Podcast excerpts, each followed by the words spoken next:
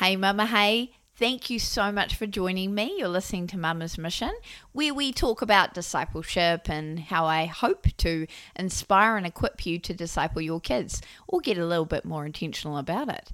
Today, we are talking about, I know, I know, three fun, quick, easy ways to disciple your kids. I really have to think of a different title because this seems to be the flavor of the month right now. My heart is to inspire you and equip you.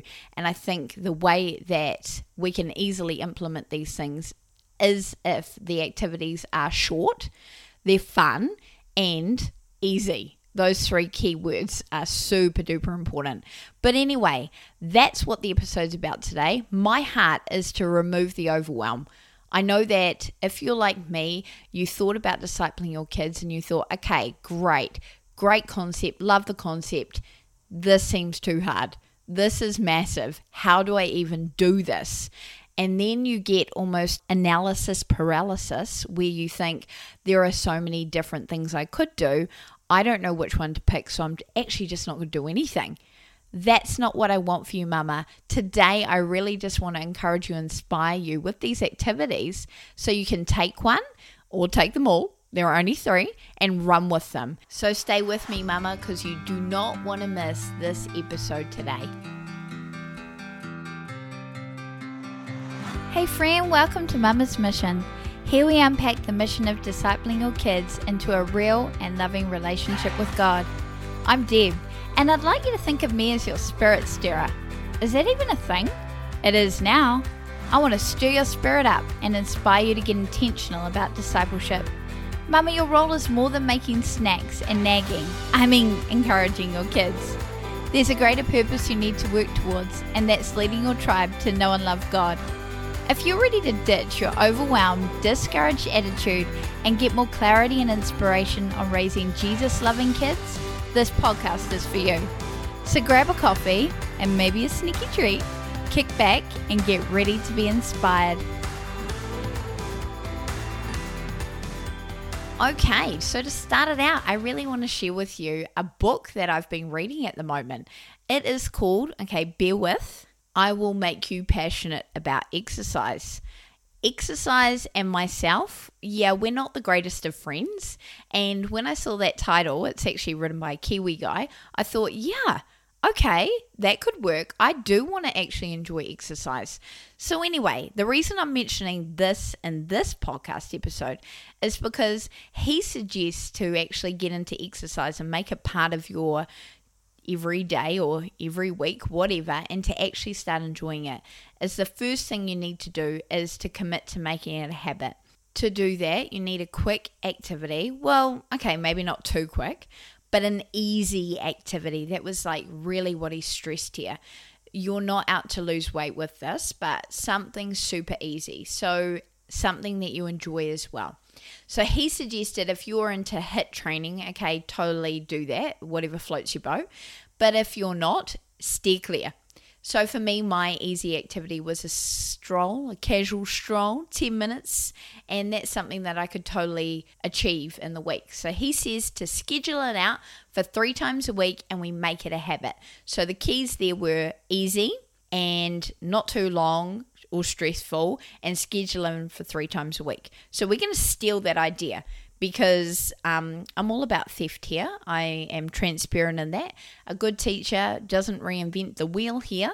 We're just going to take ideas, and that's what I'm doing. So, another thing that he mentions as well is that you do that for the week and then you reflect on it. So, hmm, that would be quite interesting to do as well. And I have been doing that. And I've actually found that it has improved my exercise. I don't really dread it, I look forward to it. But I'm only like, what, two weeks in? So bear with. He suggests doing it for a month. And anyway, so back to the activities. What I really want you to do is schedule these in three times a week, just whenever fits, whenever suits your family.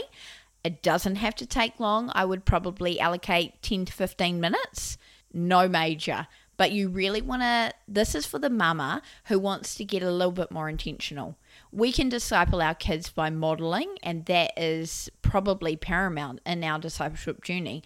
We want to walk the talk. We want to be speaking to others. We want to be treating others the way we want to be treated, that kind of jazz.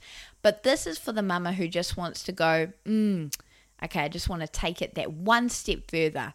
So, this one step further is three activities that you could easily implement in the house today. So, the first one that we could do is a worship session. If music's your jam, playing an instrument, turning it on like your speaker, whatever you want to do, put some worship music on. Let your kids pick the song, like that would be pretty cool. And go with what works for your kids, okay? If they love the music, just go with it. Upbeat, slow, whatever. Maybe discuss the lyrics, maybe just play the song, whatever you want to do. You can let them be dance or be still, whatever works for you. But get some music on and just maybe even have a dance party with your kids, praising Jesus in the meantime. Super easy way to disciple your kids. If that just seems a bit much for you and you're like, mm, okay, I love my music, can't play an instrument, which you could, by the way, do if you could play the instrument, but I'm not too sure if we could do that. Put the worship music on. Just let it go. Let it soak into the atmosphere of your home or if you're in the car or wherever you are, let the Holy Spirit do its thing. Okay, there is such power by putting music into the atmosphere and it just it changes the whole atmosphere of your home as well. I love modeling to my kids as well. You know, I've got the music going in the morning when we get ready for school, doing the dishes, whatever, just randomly raising my hands in worship, you know, praising Jesus saying, "Yes, daddy, I I agree with what those words are speaking out. Whatever you want to do, you know, model it to them, but get some worship music going in the home. That would be an easy activity. I think we could all do that. Or if you really can't do that, like just put some YouTube on. You know, there are some talented people out there. Soak your home in some worship music. Number two, the next activity that you could do is you could read the Bible to them. So this could be by following a devotional together or getting in the Word together, whatever you want to do. So I love reading. I'm pretty sure I've shared that before, and I love doing this with my girl. She's seven. We have an episode coming up actually where I share in more detail how I actually do this with my daughter. So stay tuned for that. But we love doing this, like picking a devotional, getting in the Word. She's finding where we are in the Word, reading it herself, highlighting her own Bible, that kind of thing.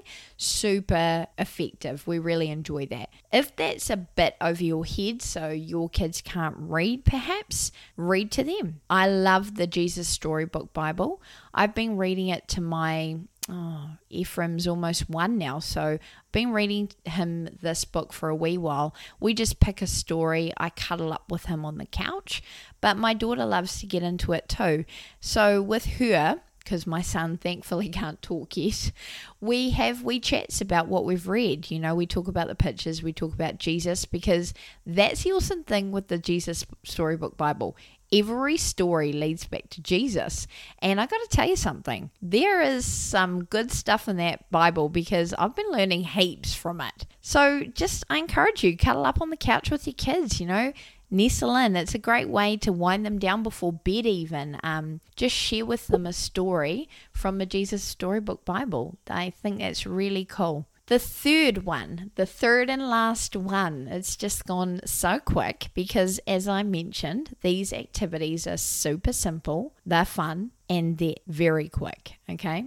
And as I was praying about this episode, I was like, man, I really want to make these activities really achievable for mamas out there so that they can like they don't require any prep because I'm lazy like that. Okay, I don't want me a whole lot of prep. I'm going to be honest. I just want to make it really easy easy achievable so that there's really no excuse that we can all do this. And I thought, okay, I like music, I like reading, but I know that my daughter, she likes those things too but we could really cater for something that really flicks her switch. And one thing is a screen. She's seven, and I gotta say, I'm a bit of a Grinch with screen time. I don't let her watch just anything, and it's quite a treat for her. So I thought, how can I use that in discipling her intentionally. And one thing that I discovered was a five minute devotional on Jelly TV, which is on YouTube. I'll link it in the description, don't panic. Um, I think they're actually called Minno Kids now, but we turned it on the other night and she loved it. It says about five to six minutes for an episode, but mm, I would say allocate maybe 10 to 15 because you've got to pause it to answer some questions and pray. So basically, you just watch something.